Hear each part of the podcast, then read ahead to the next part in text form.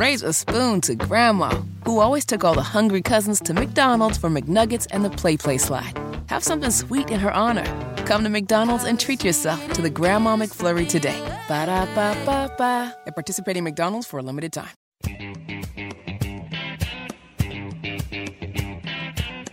Live from the heartland and the crossroads of America, it's Tony Katz today. But there is no question that Trump has a big win. He's got a big win in Iowa.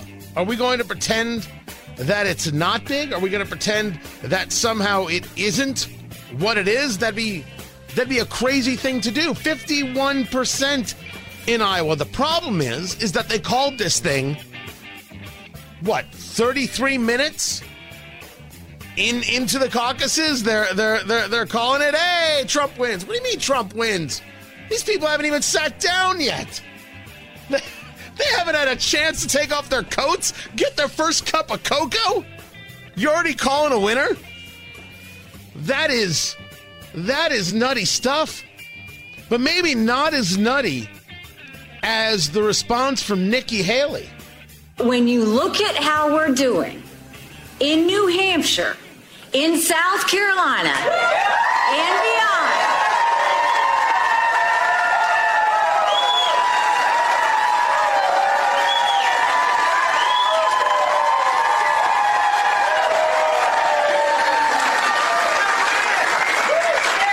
I can safely say tonight, Iowa made this Republican primary a two person race.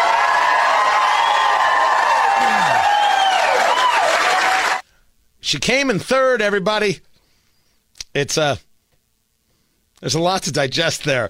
Tony Katz, Tony Katz today. Good to be with you. Find everything at TonyKatz.com. Uh, go be a supporter. Let's make sure we understand what it is that she's saying and, and, and why it is that she says it's a two person race, uh, Nikki Haley. It's because she's taking a look at New Hampshire and South Carolina and saying, So you're telling me there's a chance? Now, in, in her defense, she can actually say that. She has polled within seven points of Trump in New Hampshire, which is the the the smallest spread that anybody has seen in, in, in this race. And in South Carolina, she's the former governor. She thinks that she's going to be able to have some pull there. South Car- I'm sorry, New Hampshire has Trump 43, Haley 29. Uh, they still have Christie at 11, DeSantis at six and a half. I mean, DeSantis is far behind, but his play was never New Hampshire. Do well in Iowa, get to South Carolina, force yourself some action on Super Tuesday. That's a really hard one for him to pull off at this stage of the game. Incredibly difficult for him to pull off at this stage uh, uh, of the game. But for Nikki Haley, it's not that nuts. It's not that. No, no, no. Don't don't confuse issues. I'm not saying she's going to be the nominee. Trump has got all this momentum. I mean, the polling had him, and Real Clear Politics average had him at 52.5%. He won by 51. The polls were dead on for him. So, so if, if it's dead on in Iowa, let's start making a conclusion that it's dead on everywhere. It's dead on in New Hampshire. It's dead on in South Carolina. For Nikki Haley, Nikki Haley underperformed in Iowa. It's Ron DeSantis who overperformed by about five and a half points, I think it was. But we'll have, we'll have to discuss DeSantis in a completely different methodology. What did Iowa tell us? What is it that we see from this that that that is important to understand? Uh, I'll give you I'll give you a couple things, uh, if if if you don't mind. Uh, the, the the first things first. It is obvious that Trump amongst the base is as popular as the base said he was. Now, if you say to me, Tony, 51% went for Trump, but 49% went a different direction, we now have to ask ourselves does that 49% now coalesce around some alter- alternate candidate, some contrarian candidate, if you will? And is that person really Nikki Haley? Or does a, a group of that 49%, let's say half, say, all right, Trump's the guy. I wanted to get somebody else. I thought it'd be an easier lift for the general election. All right, Trump's the guy. We're done. Which one is more likely? I'm not saying the first scenario isn't possible. I'm saying the second scenario is clearly more probable. It's clearly more probable. And when something is clearly more probable, I think you got to start playing in that direction. And that direction says Trump is is the nominee. This is where I'll start. What's your plan? It's my question to every Trump supporter out there who was yelling and screaming that none of this matters and all these other candidates should get out and DeSantis is, isn't even loyal. What do you mean loyal? What the what that what conversation is this regarding loyal. It's it's one of the silliest things that has ever come up. You want to run for president, you run for president. You don't owe anybody anything. Of course you can run for president. Nobody was more supportive of of uh, Donald Trump than Vivek Ramaswamy. And then you've got Leo Terrell who you often see on Fox. He, he, does he still spend time with Hannity? He spend a lot of time uh, with, with, with Sean Hannity. And he makes this video as if uh, on command to say, hey, Trump supporters, don't get sucked in by that Vivek Ramaswamy. I'll tell you what, you can't trust that guy at all or in any single way. And he makes this, this video, and this video is not it's not necessarily nice. Wasn't necessarily kind. I've said it for the last three weeks. You cannot trust Vivek. He is not a Trump supporter. He's a Trump hater. This guy is in the race to hurt Donald Trump. Vivek is only interested in Vivek. He uses Trump's slogans to trick you. I've been a lawyer for 30 years. I know the game. I've read this guy. This guy is a slick con man. Vivek is not in the race for Trump or for America. Vivek got out of the race and has endorsed Donald Trump and will be in New Hampshire to endorse him. So, the Trump supporter is certainly somebody who is uh, hardcore and hard edged. And, and we should be clear uh, where, where, I'm at, so so you know. I, I was a DeSantis cat. I thought DeSantis would make it easier to win the general election. I think a general election with Donald Trump is a heavy lift. I, I never questioned whether or not Trump was popular. I'm discussing winning because I don't know about you. I don't really give a damn about Donald Trump's personality, and I don't know why other people do. And I don't understand this conversation. God placed him here to be here at this moment. That's not the way it works. And as a matter of fact, that's super creepy. People used to say that about Ted Cruz. You know, Glenn Beck used to say that about Ted Cruz. I was, I was always like, that's just, that's just the weirdest thing in the world. That is, that is an, I think, an ugly thing to say. You don't vote for this guy, you're going against God? That's an ugly, ugly thing to say people in the party view Trump as a fighter. And certainly, whether you were a Trump guy or not, you understand that these indictments are all about political uh, interference and election interference. Every last bit of it is about election interference, and any other argument is laughable. It is provable on the Jack Smith side. It's certainly provable on the Fani Willis in, in Atlanta side in this RICO predicate, where she's hiring her lover uh, to do the uh, to do the prosecution.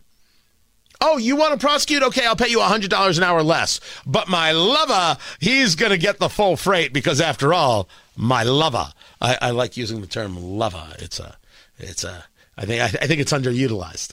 That's all I'm saying. This is all election interference. The reason the cases were brought now, complete and total election interference. And to say otherwise is laughable. Someone's hatred of Trump is not to uh, uh, uh a, a maneuver to remove reality.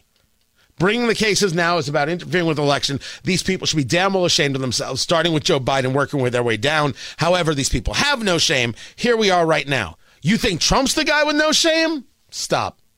Stop. Sometimes you just sound silly. But the Trump supporter believes that because they support Trump, everybody does. Because they support Trump, it's all going to be about Trump, and everyone's going to be behind Trump, and the country's going to be behind Trump. I have not seen proof of that. But I don't think I have to be the guy to show you. You show me. Let's argue that my second theory is true, that the odds are that the 49% who voted against Trump, at least half of them will come over to Trump because they'll be like, okay, he's the nominee, it's done. Now, tell me about how you're going to win. Tell me about how you win a general. Tell me about how you win a general election. Because I want to win, I don't want to praise. Now, I get that that amongst a, a, a, certain set, what I am I am discussing and how I go about it is just a downright heresy, right? I, I get that. Allow me to look you square in the eye and say, "Yeah, I sleep fine." I'm asking the right question. I think everybody else has got their head so far up their own or somebody else's butt, they're not even thinking about the question. They don't even know how to look for the question. How do you win a general? What's the plan? I asked this about getting rid of Kevin McCarthy. For what bloody good reason do you get rid of Kevin McCarthy as Speaker of the House? You had no plan afterwards. You then find Mike Johnson because he's the only guy who didn't have a freaking enemy in the House. And then he's putting together the same policy prescriptions regarding spending bills that McCarthy would have. I'll ask again what's the plan for getting Donald Trump over the finish line? I am mortified by the idea that, well, he's just great. Well, Biden's just old. Now, Biden is old, and that is part of a strategy, but it's only part of a strategy, especially when you consider that the Democratic Party will replace him. Are we are we taking bets? Do I where I got I got some cash. Am I the only guy who still carries cash? Am I the only guy? I'm the only guy. I just dropped it. I'm the only guy who still carries cash in this country. What are we betting on? That Biden's going to be the nominee? Tell me how you visualize that. Tell me how a guy who goes to a coffee shop in Pennsylvania and absolutely did not know how to walk up to the counter and place an order is talking to young girls and as creepy as can be. Tell me how this guy is going to get through the convention and be the nominee the Democratic Party is is crazy. They're not deranged, right? They're deranged. They're not crazy. Got it. Thank you. Of course, they're going to replace them. So that conversation is going to be a lot harder to deal with. Now, I, I, I would say to you that my advice starts with what is ahead and not what is behind. Trump may want to relitigate 2020 all he wants. And there are conversations regarding the election of 2020 where I do not believe he is wrong at all. But to win, one has to look forward. There are subjects with which Joe Biden and Democrats should be tasked with look at what they have done. When you take a look at entrance polls for the Iowa caucuses, one of the things that you see that before the economy, topping the economy on things people are thinking about, immigration. The border is a violent hellscape, lawless, and this administration not only does nothing, they get angry when you think of something. When you notice, they get angry. When you want to make them move, they get angry. When you've got a policy prescription, they get angry. Then you have Alejandro Mayorkas, the Secretary of Homeland Security, complaining about the broken immigration system and nothing moved to fix it, and no screaming and yelling at Congress to get something done.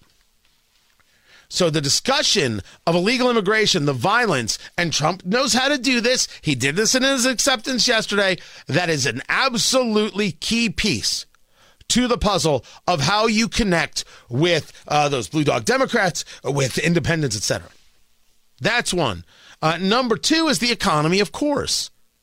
We have seen with the consumer price index at 3.9%, inflation is not out of the way. Inflation is right here at 3.9%, double the Fed target of 2%. That is a subject of Biden policy, Democrat policies, and Democrat failures.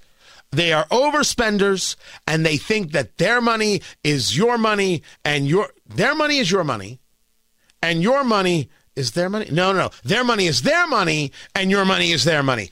There we go. And you are entitled to keep your money. Now, this actually connects to a really interesting story in the Wall Street Journal about black people who are investing more in Wall Street. Remind me to get to that because uh, because it's it's it's fascinating, and Republicans don't talk about these things because Republicans don't know how to talk at all. And the third one is war. We are at war with Iran because Iran is at war with us. We see this from the Houthi rebels. We see this from the Iranian uh, Revolutionary Guard Corps engaging in attack near a U.S. consulate in Iraq. We're at war with Iran, and Joe Biden did this because Joe Biden doesn't deter anything. It isn't that the United States military is not a deterrent, it is that Joe Biden is weak. There are three ways, three uh, things that Trump can do to talk about going forward to win 2024, and he can avoid conversations of relitigation because relitigation is going to hurt him. And everybody needs to get their head straight. Trump is popular with half the base. He is not popular with half the country. He's going to have to go earn it. So, for all those Trump supporters, what's your plan? How do you plan on winning? How do you get them over the finish line? If you haven't started thinking about that, honestly, what good is the fandom? I'm Tony Katz.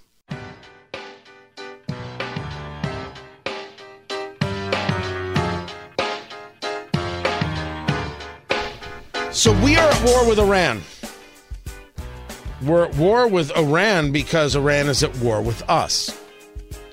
And there are far too many people who are somehow of the opinion that uh, magically, magically, uh, that's that's not the case. There are far too many people who are of the belief that um, Iran is is somehow contained. No, they're not. Iran is the supporter of the Houthi rebels. Iran is the supporter of Hamas. They are the sponsors of terrorism. They are the the the, the lead murderers and the lead cheerleaders uh, of of uh, murderers. So, what what else is there? Except recognizing that. Tony Katz, Tony Katz today, good to be with you. Iran bombs U.S. consulate in Iraq, takes credit in massive escalation. That is uh, their, their, their basics. This attack that took place goes along with the attacks that the, the, the Houthis have been engaged in on ships, uh, on, on, on others. They've been sending missiles into Israel, being shot down by Iron Dome or, or, or U.S. warships. Several civilians, as reported, reported by the Jerusalem Post, believed to have died in the attack. And this coming from the IRGC, the Iranian Revolutionary Guard Corps, who took credit for this. It's imperative to know that going into a presidential election that we are a nation at war. And it's imperative to know that so much of this was wholly avoidable through strength. But it is Joe Biden who has absolutely none. Biden offers no strength. Biden offers no ability to counteract because he believes that somehow, some way, some magical, mystical way, that a negotiation can take place. It is part of the sickness that came from Barack Obama in wanting to have an Iran nuclear deal and an Iran deal for this and an Iran deal for that, and we can find a way and we can do this. Such love for Iran. And he put Ben Rhodes out there and everybody else with such insane love for Iran. For what purpose? For what value? We got nothing out of it. Iran nuclear deal? You didn't know they were going to get a nuclear weapon? It never, ever was going to stop them? We get out of it under Trump and Biden immediately wants back in? Then Biden says things like, We've spoken to Iran, they know not to do anything. And now they're bombing uh, uh American consulates or near American consulates, which means they don't even know how to aim. This is on Biden. We are at war and we should know it. I'm Tony Katz.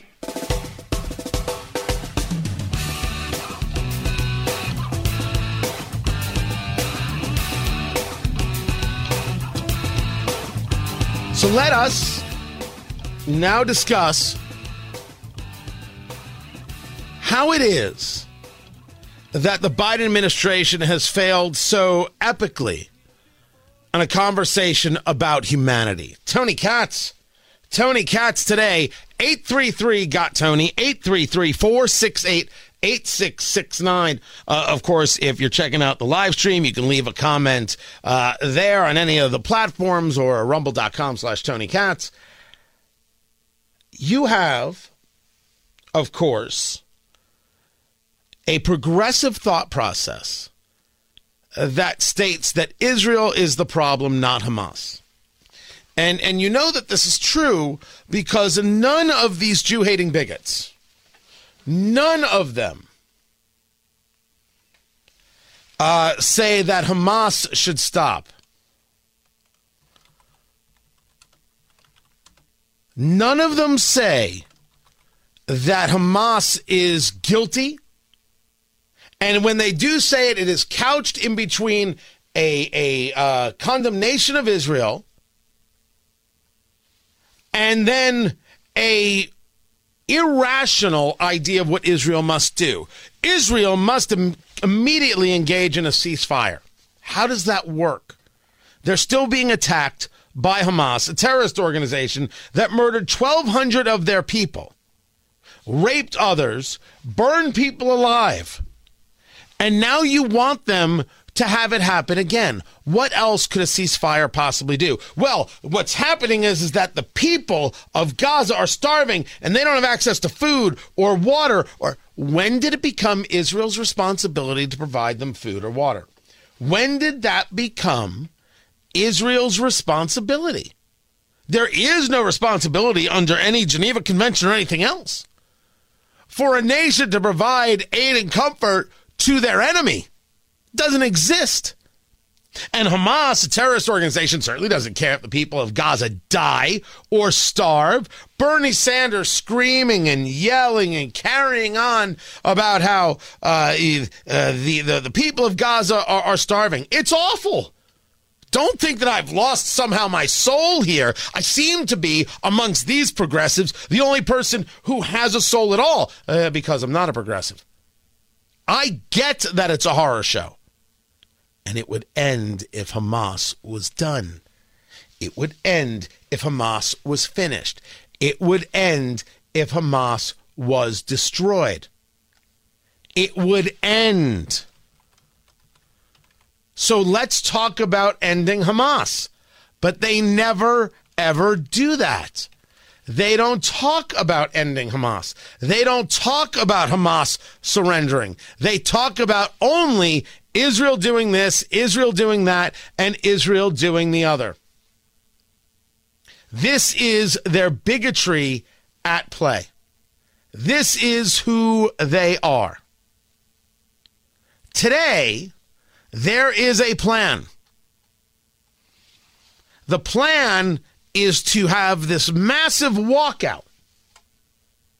I don't know. Uh, check producer Jason. Has it happened yet? A walkout of Biden staff members because they don't like how it is this administration is dealing with Israel. They're not being there has it happened, Jason? Okay. Not yet, not yet. It, the, how, how, dare uh, this administration be in any way supportive of Israel? They're not really. How dare uh, they, they, they not demand a, a ceasefire? So staffer, staffers are, are like children. They should be seen and not heard. Except the difference between a staffer and a child is that a child is at least cute. Staffers should barely be seen and never be heard. Your job is not to embarrass your boss. And all of a sudden, these staffers in today's world, these staffers believe that they have got opinions and their their their opinions matter. No one no one gives a damn about a staffer's opinion. Dear staffer, no one cares about you at all. Get your boss's coffee, understand the policy so you can explain it to them, then shut it. That's how completely unimportant you are to us. You might be very important to your boss. I don't say no to that, but not to me. And I don't want to hear your opinion. I didn't ask for your opinion. I didn't vote for your opinion. I don't give a damn about your opinion. I didn't say you weren't entitled to an opinion. But your opinion happens over there, away from the workplace. In the workplace, don't embarrass your boss. Don't have an opinion. And don't think you're allowed to have a walkout so you can speak out against the president. Quit, join the private sector like a grown up, and then talk all you want. Then go back to mom's basement or wherever it is you live. That's right, a mom's basement joke. You don't deserve any better. They're going to do a walkout. Speaker Mike Johnson has stated if they walk out, fire them. Fire the people who walk out, any federal workers who take part in this. I could not agree more with that. But I think we need to take a second look at, at this. And, and, and my, my look, my, my, my view, doesn't somehow uh, magically come um, because I, I'm I'm Jewish. It's not, you know. I was at a uh, conference, and so this this was over a year ago. I was at a conference. I won't say where. I won't say with who. I'm sitting at a table of five. It's dinner. It's outdoors. It's beautiful out. Uh, and, and and I'm listening to two people talk. It was a white man. It was a black woman, and the black woman is explaining to the white man, who's listening earnestly, respectfully, but I don't think was buying into everything that this woman said. This was two years ago, so George Floyd is well underway, and, and everything else, and uh, what's happened across the country, and the destruction of cities where no one seemed to mind those riots. Those riots were okay. Uh, and and but you know, I'll I was going to make a comment, but I'll save it. Uh, and she's saying that you know these, these, these, there's a lot of white people don't really understand. I'm trying to teach them. You know, I, I could really uh, help them understand this bigotry and the, and the race issues if they would just let me. I am not a silent guy, kids. I do six hours of radio a day. I do a morning show in Indianapolis. We have the syndicated midday show across Indiana we're trying to build. I have Eat, Drink, Smoke, my cigar and bourbon show, which is heard uh, in, in, on stations all across uh, uh, the country on, on, weekends. You know, I do TV work and other things, and I have uh, more coming uh, in 2024. I'm not a silent guy, but I'm sitting there at this at this dinner, and I am I am quiet. And I'm aware that I'm quiet.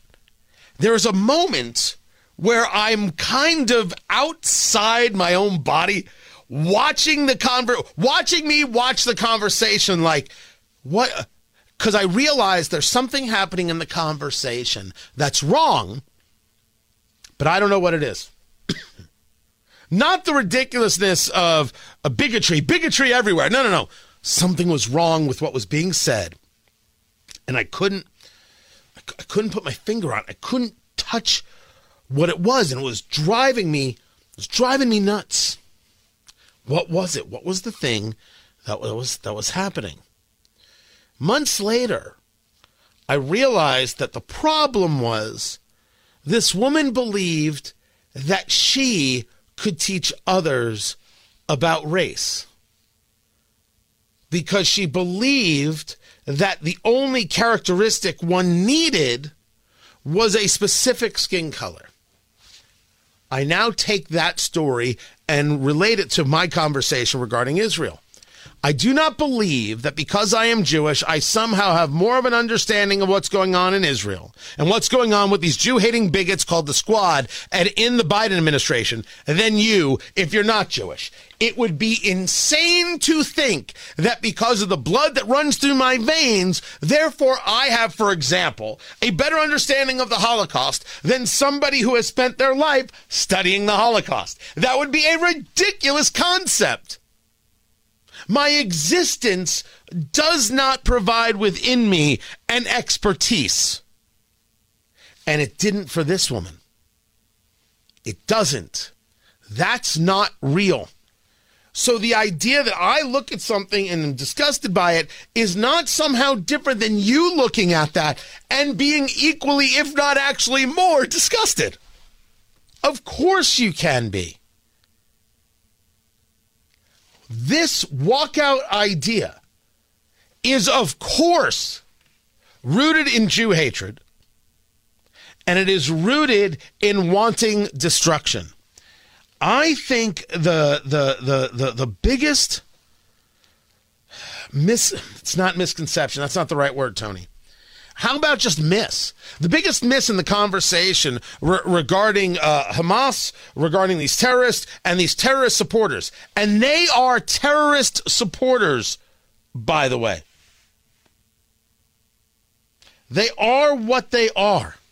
These pro Hamas folk who gathered, where they gathered, uh, this is uh, uh, uh Sloan Kettering, a cancer hospital in New York, pediatric cancer center the Jew hating mob started marching in front because shame on Sloan Kettering for supporting Israel.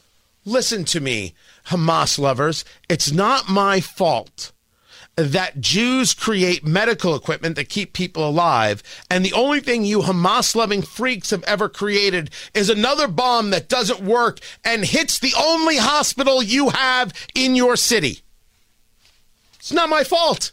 It's your fault maybe demand the creation of hospitals. You drive through a city and you will often see on one of the buildings the Jewish hospital. It happens in Louisville. You go into Louisville, you get you go over from Indiana, my beloved Indiana, in, in into Louisville, you cross the Ohio River, you're like, that's a river. And then boom, Jewish hospital. You know what you never see? Hamas hospital. You never you never see that, do you? Stunning how that how that works. Shocking. Uh, as, as a matter of fact this isn't just about hating Jews. This isn't just about hating Israel. This is 1000% about hating you. And for those who, who listen uh, on, on the regular to my radio show, you've heard me say this before. It almost sounds like a repetition. This is different. Allow me. The people who want to burn it all down, never mind burn Israel all, all down, burn Western civilization, burn America down to the ground. They are the staffers engaged in the walkout. The call is coming from inside the house. They're letting you know who they are and what they are about, what it is they believe, and how it is they believe it. They're telling you, they're showing you, they're sharing it with you. Now, what's your plan? When we talk about draining the swamp, which which I have uh, zero issue with, uh, I only have an issue with not getting it done. I will not accept not getting it done. There is a really important thing within institutions about the idea of institutional knowledge. And, and this is true, for example, in, in, in nursing in, in a very, very dangerous way. When you see nurses leave, when you see nurses head out, you're losing an unbelievable amount of uh, skill, not skill, including skill, but this knowledge of how things work and operate that shaves seconds off of saving lives, which means more lives saved how certain doctors like certain things, how things actually operate within the hospital, where things are and why they are, and why, if you can't find it in place A, why you should actually talk to person B and look in place C, and how you can pre think these things and actually have things flowing and moving so you can save eight seconds here and two seconds here and five seconds there. So you don't have to wait for the consult this. You've already called in for that, and lives get saved and efficiencies increase. That's what institutional knowledge does. And institutional knowledge, when it when it is uh, kicked around and, and, and knocked out, man, it takes a while to build that back. So when we take a look at the institutions, it's it's it's it's very clear that uh, institutional knowledge matters in how these things are run. But the institutional knowledge, let's say at the State Department, isn't about how the State Department is run. It's about how the State Department is, feel the air quotes, run. Same thing with the FBI. Same thing with a host of organizations. And if you're going to drain the swamp, you have to accept the fact that you're going to lose that institutional knowledge. But in this case, that's a plus because you have to get rid of the ridiculousness and the sickness. And if you have two or 200 or 2,000 staffers walk out because they support Hamas, they don't just want to burn Israel down, they want to burn America down, you fire them on the spot as a lesson to everybody else. Now, you'll notice I didn't say hang them. This isn't some Mel Gibson Braveheart movie. You fire them. These are not people worthy of representing America.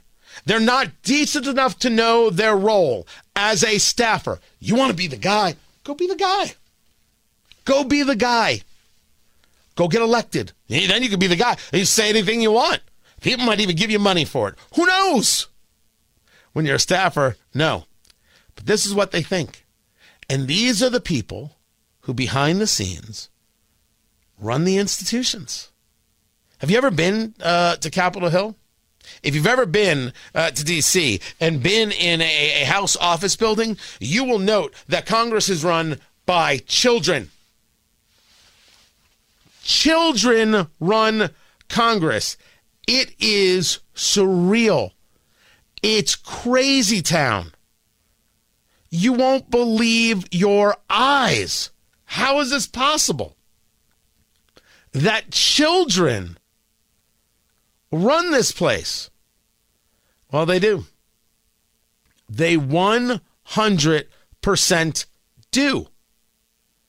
And, and if you don't understand this, you're you're well, you're out of your mind. Biden should be disgusted and Biden should look to removing these people. But Biden's a guy who doesn't get told by his uh, Secretary of Defense that he's going to be uh, having a surgery. Biden doesn't fire that guy either. The election in November matters more than we all are willing to let on. And that's why winning is the only thing that matters. I want to win because these people want all of us to lose. I'm Tony Katz. We will have that coming up. And most importantly, why was the media calling the caucuses for Trump 33 minutes into the caucuses? That's insane. We'll get into that as well. This is Tony Katz today.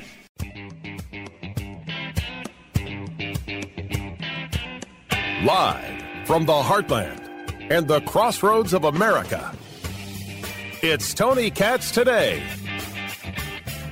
Raise a spoon to Grandma, who always took all the hungry cousins to McDonald's for McNuggets and the Play Play slide. Have something sweet in her honor. Come to McDonald's and treat yourself to the Grandma McFlurry today. Ba da ba ba ba. At participating McDonald's for a limited time. Life is so much more than a diagnosis. It's about sharing time with those you love, hanging with friends who lift you up, and experiencing all those moments that bring you joy. All hits, no skips. Learn more about Kisqali Ribociclib 200 milligrams at kisqali.com and talk to your doctor to see if Kisqali is right for you. So long live singing to the oldies, jamming out to something new, and everything in between. How MSNBC keeps Joy Reid on the air. It's it's stunning. It is it is remarkable. I'd be fired for saying these things. I'd be fired. I wouldn't be able to to syndicate. I w- I wouldn't be able to have anybody watching videos. I wouldn't be. I wouldn't. Be, nothing. Joy Reid engages in such bigotry on the air. And she does it with a smile, and she did it last night as she was talking about the caucus results. Those results showing big, big night for Donald Trump. 51%. DeSantis, 21.2%. Nikki Haley, 19.1%. Tony Katz, Tony Katz today. That is the name of the radio program. Find everything at TonyKatz.com. Become a, a, part of what we do over there. Subscribe or not. It, it's totally your choice. Um, it's, it is an obscenity. Now, I, I, I, didn't plan on, on starting with it, but I, I will. I want you to hear it. It's, it's, it is gross how she thinks she can speak about other people. And, and while we go through this, she's talking about Iowa.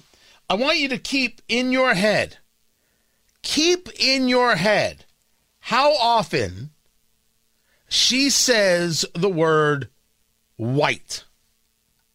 The rea- I'm right. And the thing is, we were talking about, we were sort of laughing about the fact that they're talking about electability when he's literally lost everything he's touched for the last four years. But, you know, I feel like the, the important sort of data point, and, and, you know, Steve talks about it a lot. He's, he's going to probably talk about it a little more tonight, is that these, these are white Christians that this is a state that is overrepresented, overrepresented by white Christians that are going to participate in these tonight. caucuses, yes. especially tonight.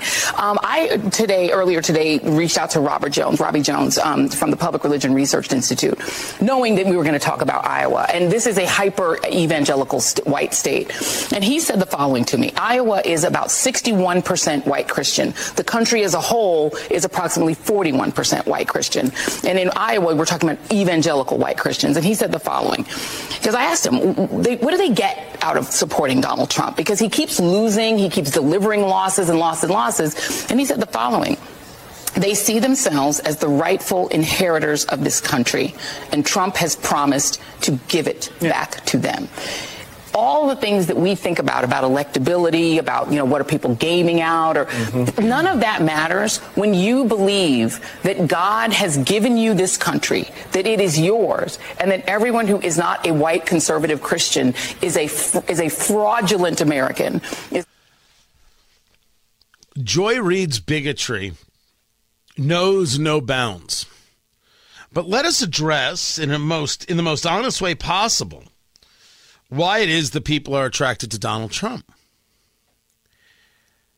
You, Joy Reid, your party, your your your your uh, fellow travelers in progressivism, have been calling everybody in America a racist and a bigot for decades.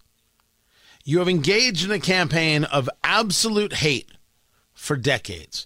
You have told people how horrible they are. They're not accepting enough. They're not caring enough. And you have put upon them every regulation under the sun. Let us talk most recently.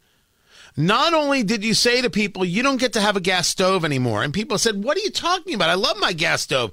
And then you said, why are you bringing up gas stoves? Oh, you people in your culture wars. And then you went after gas stoves and gas heaters and, and, and gas furnaces. Every day is about another prevention of what it is the people can do. And what they do, you decide is somehow bigoted you have launched in the most authoritarian way attack after attack on people who just want to go to work, pay their taxes, and raise their families. So much so, you've told them that they might not be entitled to their own family if they don't go along with their child claiming I'm this gender or that, and I got to have a surgery for this. You did it in California and you did it in Washington State. I think they're doing it in Minnesota. Go along with what a child wants or lose your child. They are not aligned with Trump because they want to see the greatness of Christianity take over the land. I would guess some are. There's two sides to the bell curves, right? Because if you're going to tell me now that Trump is the great Christian, we're going to have ourselves a heck of a conversation here that he's supported by evangelicals, that is always a unique position. What Trump, in terms of giving back, how about a country that actually works? This has been his argument. The whole concept of Make America Great Again, which is as perfect of a slogan as hope and change. Remember, that was Barack Obama, hope and, and, and change. And you're like, what the hell does that mean? I don't know what that means. It mean anything you want it to be. Well, I hope it means this, but I would change it to that. See how that works? And that's what was so great about hope and change. You could apply to it anything you wanted to as an individual. Make America great again could also do that exact thing. It does that exact thing. For, for many people, it's how about a country that doesn't hate them? That doesn't hate itself, that isn't working aggressively towards its total lack of existence through a pseudo intellectualism proffered by a Joy Reid. And certainly doesn't say, oh, you Christians are the problem. Christians are the problem? No, no, sorry. White Christians are the problem, right? Because all of those black Christians in South Carolina, they're fine. So much so that the Democrats moved the first primary there. In everything and in every way, every way, Joy Reid must find a way to connect racism and bigotry to it. That is the only way she can engage a conversation at all. And this is considered intellectual thought by the political left. Hmm, yes, that's very interesting. No, it should have been counter argument, uh, Joy Reid. You're a racist. Holy crap, is that gross? And shame on you. Can we go to commercial break now? How often does Mehdi Hasan look at his TV and be like, she has a job and I don't? And Mehdi Hasan is a Jew hater and a half, in my view. Joy Reid is out there saying, you see, the reason they vote for for for Trump is that they're going to bring uh, Christianity uh, across the land and they're going to persecute everybody else.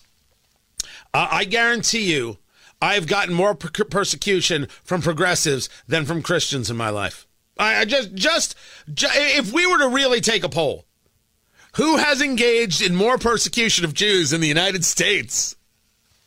Progressives or Christians. Uh, the the most persecution I get from Christians is, "Hey, Jesus, thanks for that," and I'm like, "You're welcome. Happy to give you that guy."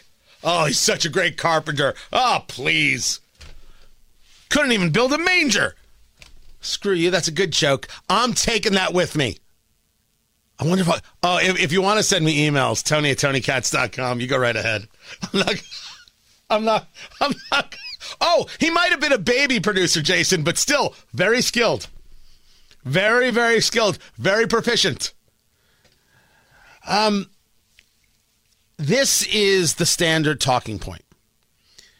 And when I discuss, because because I've, I've I'm hitting this a couple times today. I usually don't do do that. I don't I don't theme out uh, a program. I don't theme out shows but it, it is so important that that you hear this from from from uh, Joy Reid because when you when you recognize that Trump has this massive lift ahead of him, you see, you're like, oh, Trump's going to win it all.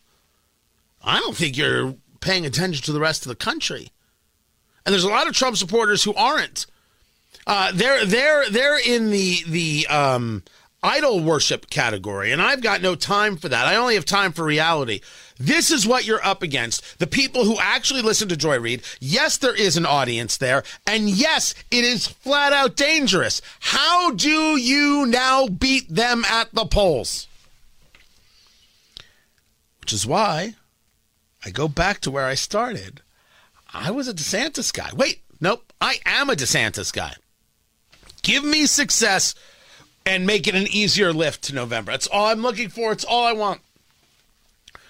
Joy Reid is just a sample of what you are up against. Rachel Maddow gives you another sample.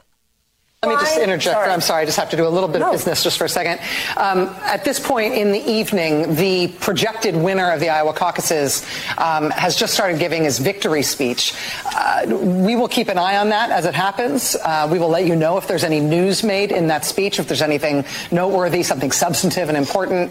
Um, the reason I'm saying this is of course, there is a reason that we and other news organizations have generally stopped giving an unfiltered live platform to remarks by former President Trump. It is not out of spite. It is not a decision that we relish. It is a decision that we regularly revisit. Um, and honestly, earnestly, it is not an easy decision, but there is a cost to us as a news organization of knowingly broadcasting untrue things. That is a fundamental truth of our business and who we are. And so his remarks tonight will not air here live. We will monitor them um, and let you know about any news that he makes. If if MSNBC really had a rule about not airing untrue things, you would never air a Biden speech again. I mean, that's just that's just the easiest thing to say in the world. Trump did say that he's won this for the third time. I don't know what the hell he's talking about. This is the first time he's won the Iowa caucus.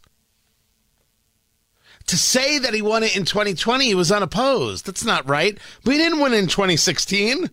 Ted Cruz won in 2016. So I don't know what he's talking about here. But the very idea, well, he says a lot of things that may not be true, so we can't bring ourselves because we have integrity. Integrity, I say. Now, Joy Reid, tell me about those despicable white Christians, won't you? Integrity. Come on. Rachel, we see you. We're right here.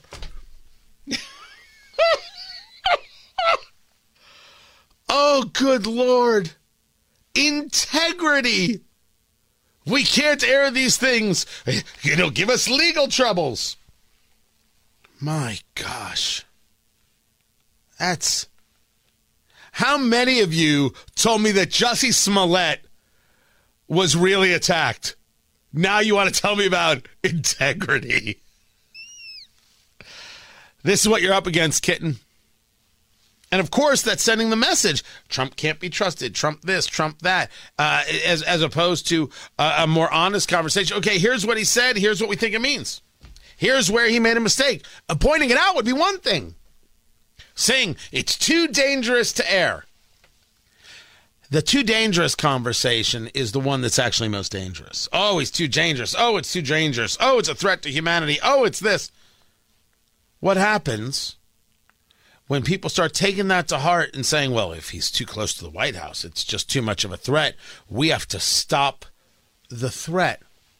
You, you think I'm the first person to note that what they're saying leads itself down a primrose path to a place that is horrifying and wholly not what we want in America? What they're saying leads people down a primrose path. And I believe and I don't have a single conspiratorial bone in my body. I believe that's the whole damn point. What happens next with the rest of the contenders? How Ramaswamy got out of the race, and 68% of Americans said, hey, uh, we believe this. And yet media is shocked? I don't quite get it. Keep it here. I'm Tony Katz, and this is Tony Katz today.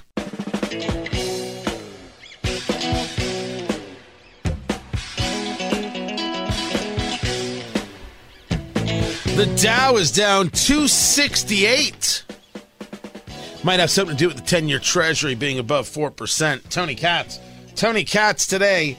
833 got Tony. 833 468 8669. So the Dow's down 268. You've got the NASDAQ down 61. The 10 year Treasury, so the, the 10 year Treasury is what you're building the 30 year fixed mortgage rate on, right? The spread between the 10 year Treasury note, the 30 year fixed, those are basis points. BP, sometimes you'll see it as basis points.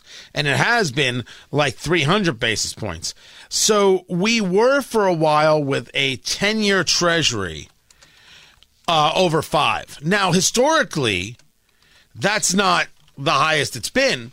It's that when we have seen mortgage rates so incredibly low, massively, massively low, uh, that you realize that if you have a, a, a 5% 10 year treasury, and you have a 300 basis point spread, you've got mortgage rates at 8%.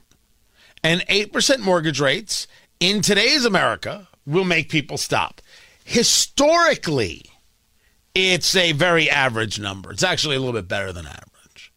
Historically, if we look over the past 40 years or so. So now you have the national average on a 30 year fixed is 7%.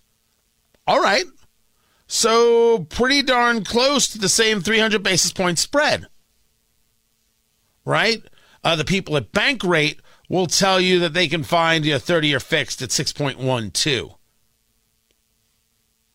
Well, in November it was 7.34, and then things went down to 5.99, as now back up a, a, a little. It's going to have an effect on the market. Uh, you have the JetBlue Spirit merger that has now been blocked because the Department of Justice is saying, hey, there's an antitrust issue. They argue anti competitiveness and would hurt uh, consumers. As a guy who flies Spirit Airlines, uh, let me tell you that uh, Spirit needs no help in hurting their consumers. None. And you ask me, Tony, oh, Tony, why do you fly Spirit? Um, I find that for where I need to go, uh, they have the most nonstops. And if I can get the big seat, the you know what I'm talking about? They they don't have a first class, but they have they have two sets of, of, of seats that are like the size of first class seats. And as long as I can sit in there, I'm like, all right, I'm comfortable, I'm good. Because I, I I I am 100% a first class traveler. I, it's it's it's what I do. I I I, I, don't I don't care. I don't need the nicest hotel. I don't need the nicest rental car. Don't need any of that stuff. Need the first class seat. But what I really need is is is the private travel. Um, I have only flown private once in in my life. Um, I uh, shame on me. It's the only it's the only way to fly. There was a story in the Wall Street Journal: the sixty-five million dollar perk for CEOs. Personal use of the corporate jet has soared. There, there is no Rolex on planet Earth, and, I, and I'm wearing a uh, Bulova uh, Accutron Space View, uh, 1963. I think that one is right there. Um, I think the time I, I got it's running a little fast. It is running a little fast. Um, I love it, love it, love it, love it. Uh, there is there is no Rolex on planet Earth that is more wow factor than a private jet. Zero. There's nothing greater than the private jet. That is a you have a boat? Well, congratulations. Private jet. That's when I will know. Kitten. That's when I'll know I've made it. When I can say gas up the jet. Because the most amazing the, the most amazing part of of private travel is that you don't even realize that it's happening. Not the flight. You recognize the flight's happening. The flight was actually the first hour was a little disconcerting it's you you you feel like you're too uh, you're too close to the side. You're, you're too close to the air, and then gravity bringing you to the ground. Uh, no, it's it's that you get to like one of these smaller airports, regional airport or private airfield, something like that, and then someone takes your luggage, and like the plane's right here. And then you all right, like get on the plane and hey, there's this person and that person, and the next thing you know, it's like okay, let's take off. No security, no one's checking whether you got a firearm. You just go. You just go. It's the greatest feeling in the world. In the world. So I, I, if I can't have a private jet, I need more friends with private jets. So if you've got one, hey friend, I'm Tony Katz.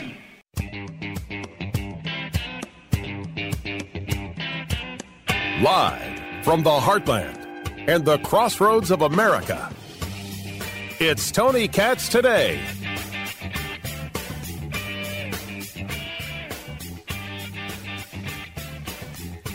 It's bad enough you're pro Hamas. Do you need to go after kids with cancer? Is is this is this the, the, the, the way to get it done? No one ever told you maybe, just maybe, what you should be doing is avoiding the kids who have cancer. That's not a way to get your message across. Well, when you are rabid, what does any of it matter? You'll do anything, anywhere. I mean, after all, you're people desirous of destroying a nation, killing Jews, and then destroying America.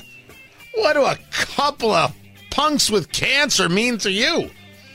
Tony Katz. Tony Katz today. 833 got Tony. 833 468 8669. 833 uh, got Tony. That's how you get to be a part of the show. Feel free. Call in. Happy to discuss this with you. And certainly happy to discuss it with those twisted, twisted freaks who defend this kind of nonsense. Sloan Kettering, Memorial Sloan Kettering Hospital in New York. You go back over a 100 years, and this was the New York Cancer Hospital. It was the first cancer hospital in the U.S., as has been reported. It is continually one of the top pediatric hospitals for cancer care.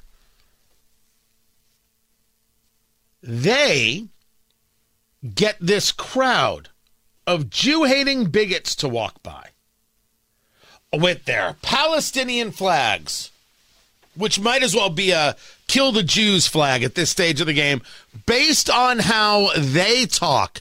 Don't get angry with me for noticing. How dare anybody get angry with me for noticing what it is they're saying?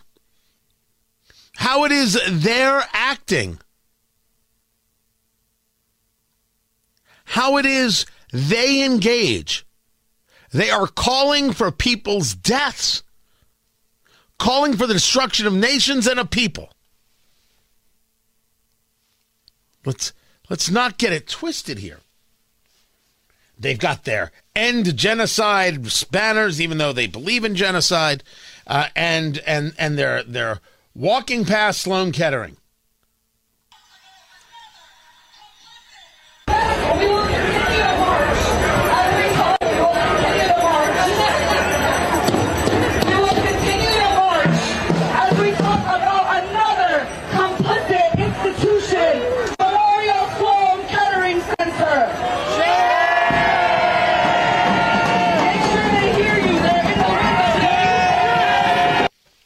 So, first, this woman who's leading the charge, another complicit institution, Memorial Sloan Kettering, they help kids get past cancer. Complicit. And then, if you didn't hear that part there, make sure they hear you. They're in the windows. So you have children and others looking out the windows, and you have hundreds of people screaming death to the Jews. This is what we're up against. This is what's supported when you send your kids to Columbia or Harvard or I guess Stanford at this stage of the game. Check your Indiana institution. For sure, check your Indiana institution. This is what we're dealing with.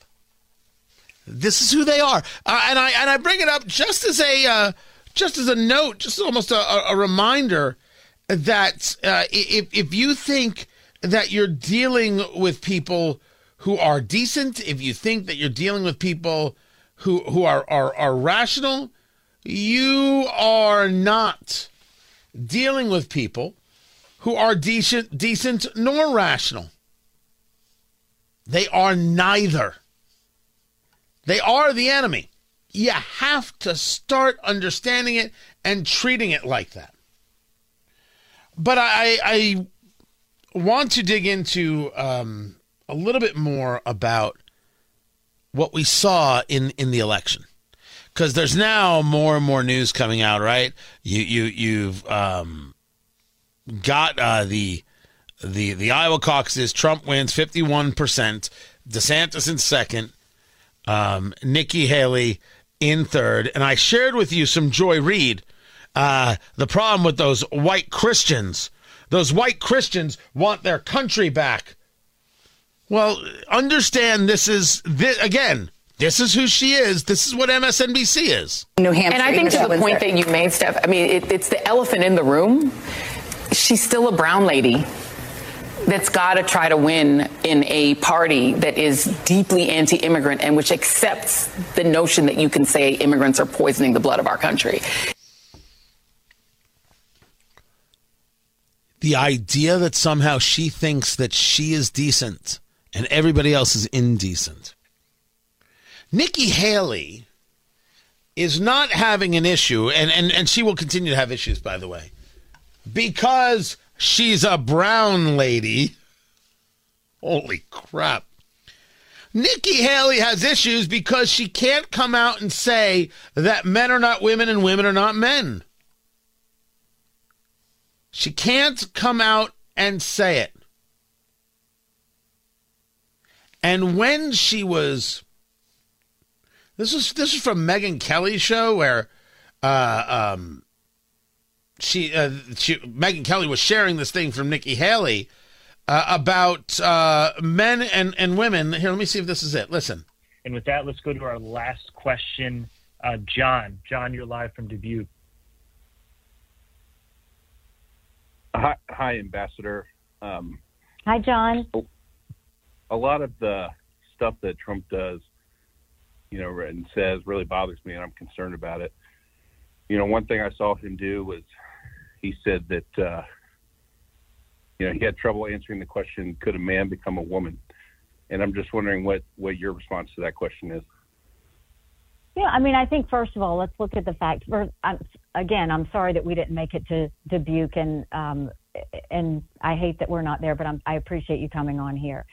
Look, I mean, I have said, um, I want to start with Trump and then get to the, the question.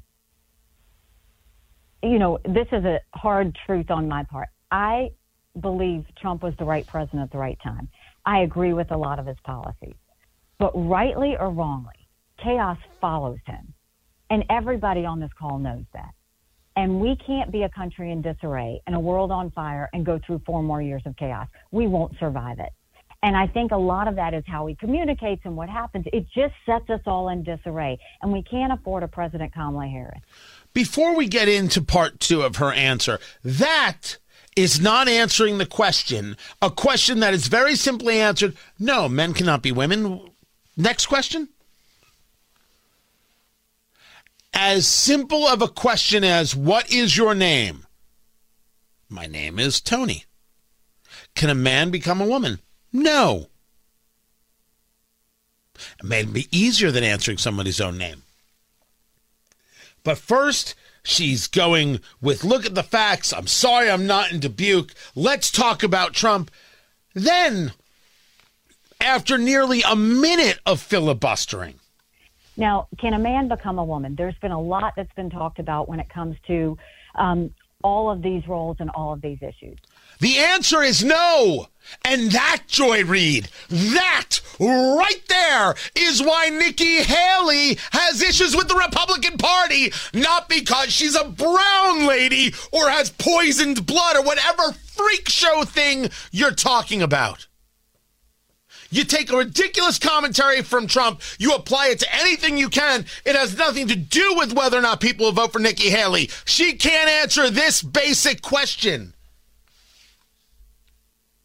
There's been a lot that's been talked about when it comes to all these roles and all these issues. The answer is no. She can't do it. She can't do it. She's too busy being cute. I strongly believe that we should not allow any gender change surgeries to anyone before the age of 18. Period. We kids now can't get a tattoo until they're 18. We shouldn't have them permanently change their body until they're 18. And that includes puberty blockers. That includes any sort of hormones that would do that. After the age of 18, we want to make sure people can live any way they want to live. I don't think government needs to be in control of anybody's life. You go live the way you want to live.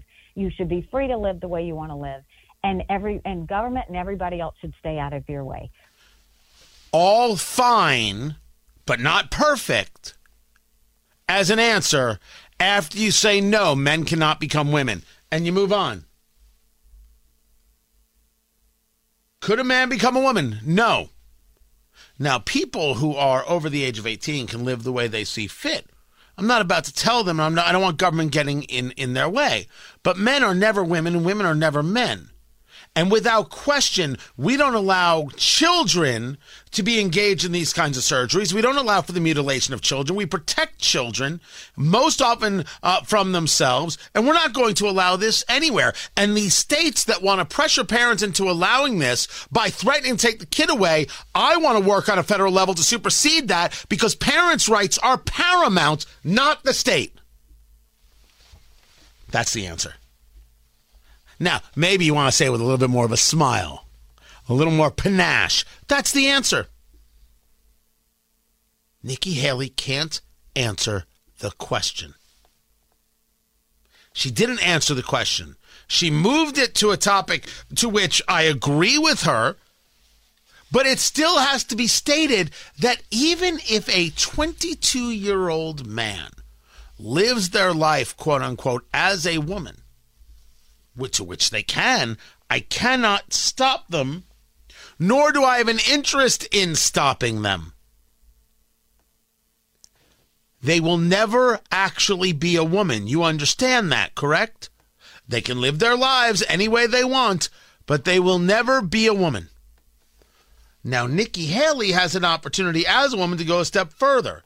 It is disgusting that there are people out there who want to erase women and womanhood and want to erase girls from not only sports, but from, in many ways, existence. I won't have it, not on my watch. How, how difficult is this? How difficult is this? The answer is it's not difficult at all. There is no difficulty. You just have to be willing to say the words. She won't. She can't. It is insane. It is surreal. But of course, when you uh, take a look at people like Joy Reid, the bigotry is everything. The bigotry is the totality. Now, Nikki Haley did do something else. She's on CNN. She's in New Hampshire, of course, because New Hampshire is where she thinks she has a chance to actually beat Donald Trump. She was within seven in one poll. She's down, was it? Is it 14? Oh, New Hampshire, New Hampshire, New Hampshire, New Hampshire. Uh, 14. Trump's at 43.5 in the average, and um, and Haley's at 29.3, so it's 14.2. So I mean, she underperformed in, in, in Iowa, so I don't I don't know if that same's going to hold true here. But she got asked by Dana Bash a question about debate. You said this morning there have been five debates in the Republican primary so far, and the next one you do will either be against Donald Trump or Joe Biden. Just to put a finer point on it, you're not going to do a debate here in New Hampshire unless Donald Trump is on the stage. I mean, that's who I'm running against. That's who I want. That's at the end of the day, he's the front runner. He's the one that I'm seven points away from. He's the one that we're fighting for. There is nobody else I need to debate. I have had five strong debates and have done plenty of them. He can't hide forever. At some point, he's got to get on a debate. Have you stage. told ABC put out a statement saying that uh, they want you to tell them officially by five o'clock today? Have you already done that? They are very aware that I've said, is Donald Trump going to be on that stage? They don't need to be asking me. They need to be asking him. Mm-hmm. If he's on that stage, I'm there. That- She's not wrong. She's absolutely not wrong. She, even though she placed third in Iowa, what's the value of going up against DeSantis again? She doesn't win anything there. She needs to position herself as the person running against Trump, not running against DeSantis. No matter what you think of her, that's the right answer.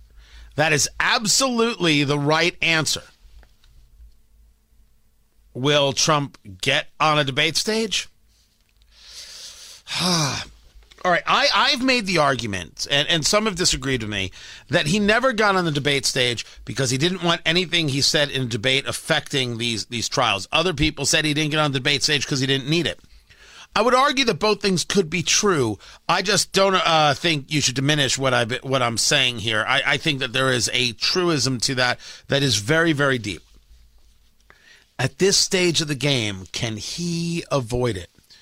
So there was a lot of talk before Iowa that the Trump team was concerned and the Trump team was worried that this would be closer than they thought. Who knows what's true and what isn't? But New Hampshire is closer. I cannot imagine that Trump feels that a debate is necessary because uh, uh, engaging a debate at this stage would be saying, I need to go make my case, as opposed to, I've made my case. Look at Iowa. Even if New Hampshire's close, I don't care. I would assume that the roll of the dice would be towards not engaging in a debate. And that's it. That's that. That's what I'm going to go with. No, he's not getting on debate stage. If he does, first of all, there's not enough popcorn in the world. And secondly, is DeSantis on that stage? That's right. The guy who came in second in Iowa, is he on the stage? Man, Politics can be a lot of fun. This is Tony Katz today.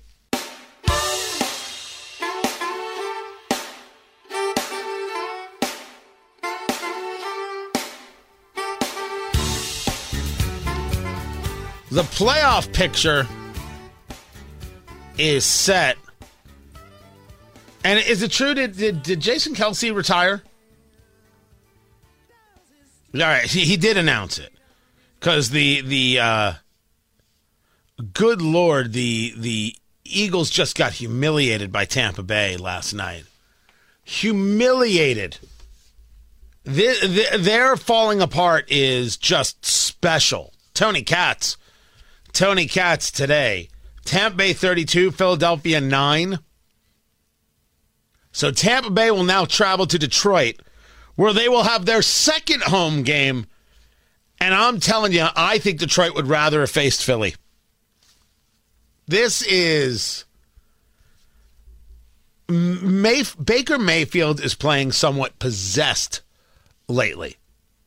That said, uh, this is for Detroit, where you know uh, the people I know who are Detroit fans. Fingers Malloy, who I do eat, drink, smoke with, is a super fan. Guy from Saginaw has got the the lion tattoo on the arm. Long suffering Lions fan. He believes they're a year ahead of schedule. Like this should be next year when all this was going down. But Dan Campbell has got them set. I, I, I, if Detroit can beat Tampa Bay, I mean, going to an NFC Championship game, pretty impressive. Meanwhile, uh, Green Bay, which beat uh, the living snot, snot out of the Cowboys. Well, Cowboys is pretty sad. um, uh, they're uh, they're going to head over to San Francisco. They're going to head over to San Francisco, and that game will then lead to the NFC Championship. I am. Uh, I, I would love to see the Packers win. I'd love to see the Lions win because the idea of the Lions hosting an NFC Championship game, too great.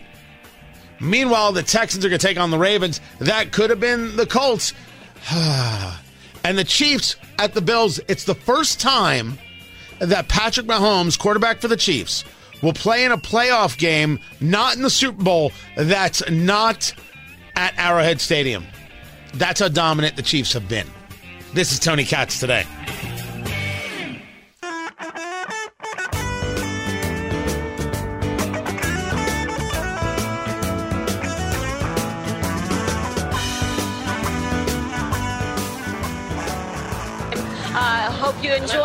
Enjoy. I, I, think, it was results from some sort of survey or something. Not not even true votes. Well, no, no, no. This was this was projected based on data and science. And, Data and science and not actual election results. and we'll have some of our experts explain elections. explain Voters how elections. that was decided and why it was called in the way it was later in the show. But appreciate uh, your insights and, and uh, you being with us here tonight on this busy and uh, important night for everybody. Thank you so much, James. Appreciate.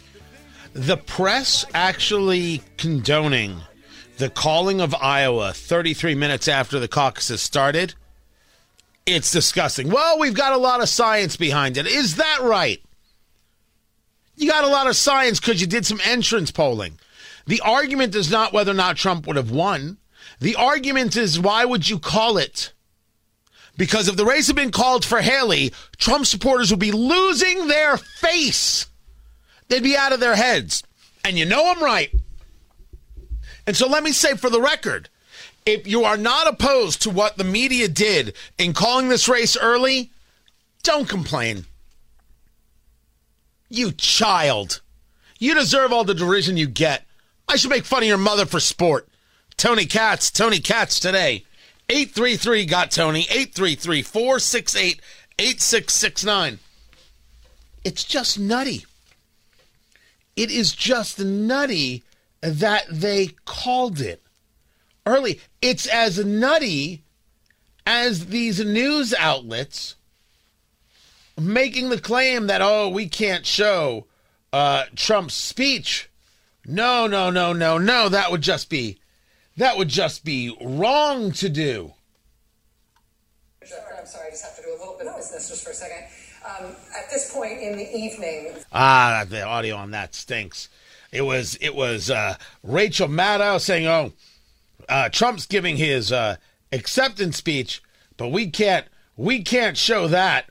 And then it was uh, uh, Jake Tapper, I think it was, uh, say, "Hey, we we we can't show you what it is Trump is, is is saying because oh, that would just be that would just be too you know too over the top." These things are equally disgusting. You called a race before people had sat down in their chairs, before they took off their coats, before they had their first cup of cocoa and their first donut of the night. Fox News called it. What the hell is wrong with you? The Associated Press has rules. This is not Vietnam. There are rules. To be sure, as they wrote it, to be sure, AP will not call the winner of a race before all the polls in a jurisdiction are scheduled to close. Except for this. Except in the case of Trump winning the Iowa caucuses. Well, Tony, he was going to win. There's no harm. What's the big deal? Ah, allow me. Allow me to explain what is already understood in, in, in this case. It is obvious, obvious that the national media wants the rematch. They want Trump and they want the rematch. And so they did what they could to put a thumb on the scale in order to ensure a result. And if they scared five or six people away from the polls from each of these places, each of these precincts where they do the caucuses, not the polls, the caucuses, okay. Now, did they? I don't know. Was that the at least objective? It's the only one that can come to mind because it's the only possible objective. Tony, what about the idea that they had the data, so they called it? You wait. You wait. You wait. You act like a damn professional and you wait. And if you can't act like a damn professional, go work at Dairy Queen. No, wait, those people are professionals. Uh, go work at Harvard. You don't have to be a professional at Harvard. You could talk about the dirty Jews and plagiarize to your heart's content over at Harvard. Just don't misgender anybody. Ooh. You wait. They didn't wait. And the only rationale to not wait is to try and put your thumb on the scale. The national media are a disgusting group of people. Thank goodness for talk radio. Thank goodness that there are places that will honestly assess a situation. You'll agree, you'll disagree, but you know you're getting the data. Can't say that about Fox. Can't say that about CNN or MSNBC or the AP or CBS or NBC or ABC. The only place I didn't see call it was Newsmax. And I equally didn't didn't see it happen um, from News Nation. I, I didn't I didn't I didn't see it now now Newsmax I specifically went to and and uh, I I didn't see it. They said other places are reporting this, but they didn't say we're calling it.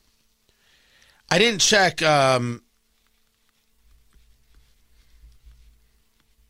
I, I didn't check News Nation.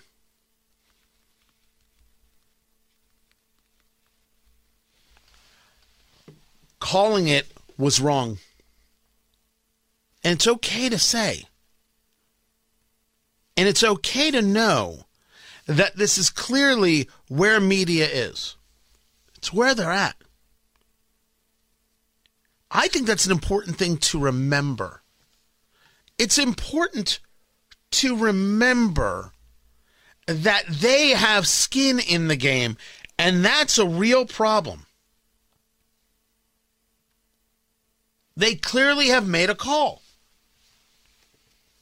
Ron DeSantis, in his speech last night, somewhat addressed this. We love you too. They threw everything but the kitchen sink at us. They spent almost $50 million attacking us. No one's faced that much all the way just through Iowa. They, the media was against us. They were writing our obituary months ago. They even called the election before people even got a chance to vote.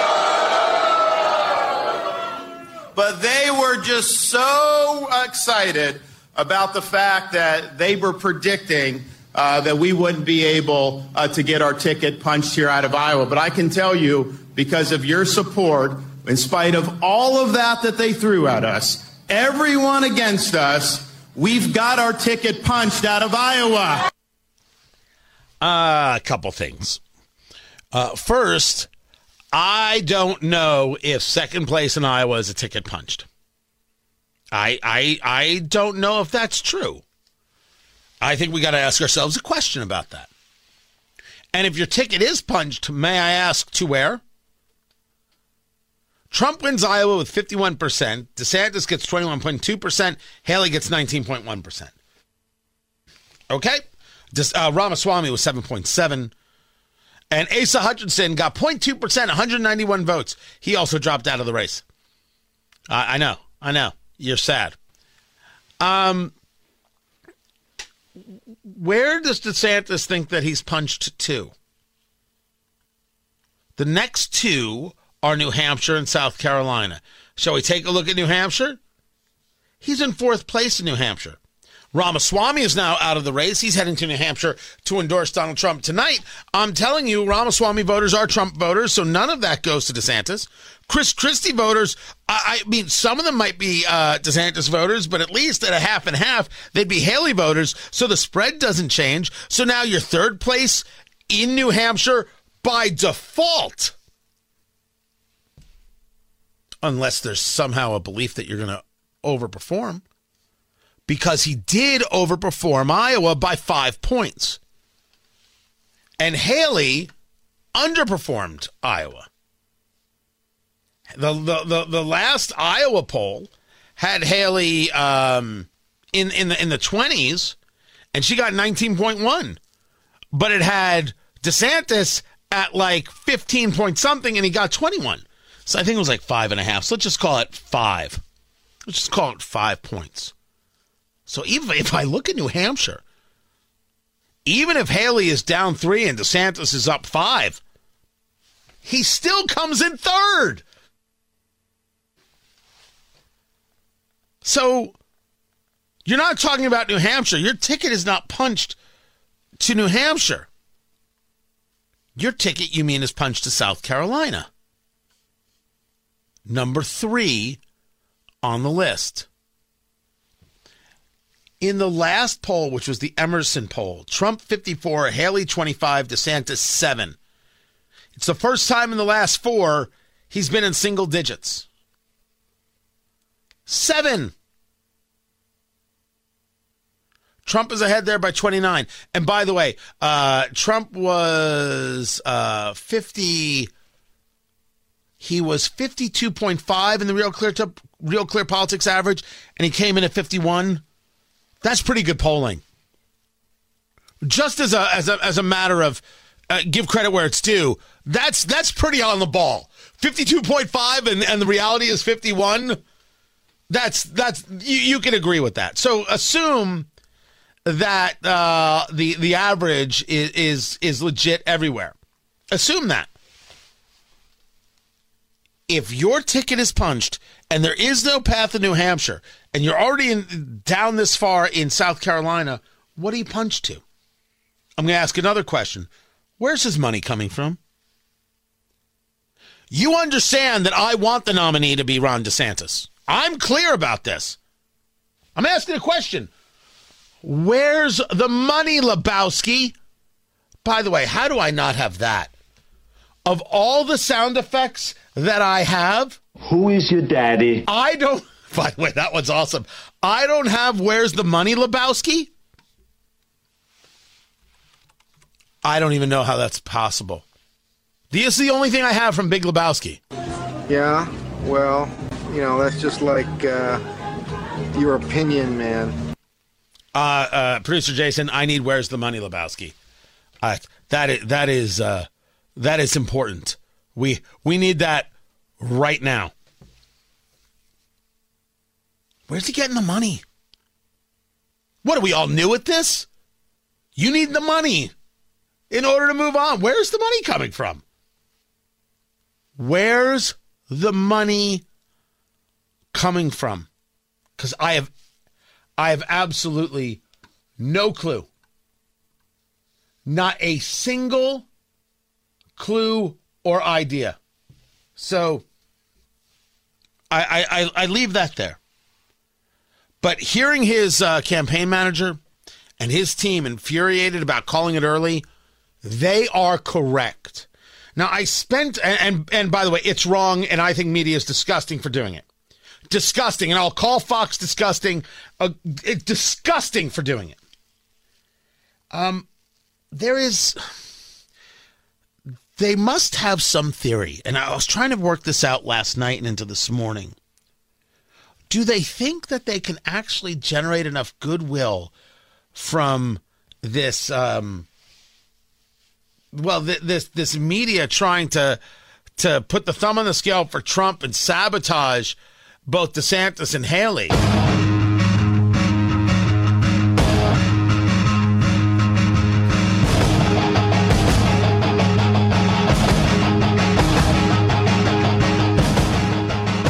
They think that somehow that's going to allow them to find a new audience, find a new footing, gain some new traction?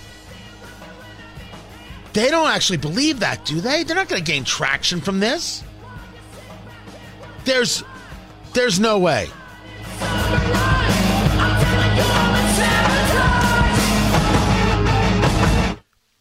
That would be nutty. I've seen stranger things happen, but I can't believe that's going to get them a new check. Ticket punched Ron DeSantis. Maybe back to Florida that's I'm not quite sure where else the path takes you. I'm Tony Katz, and this is Tony Katz today.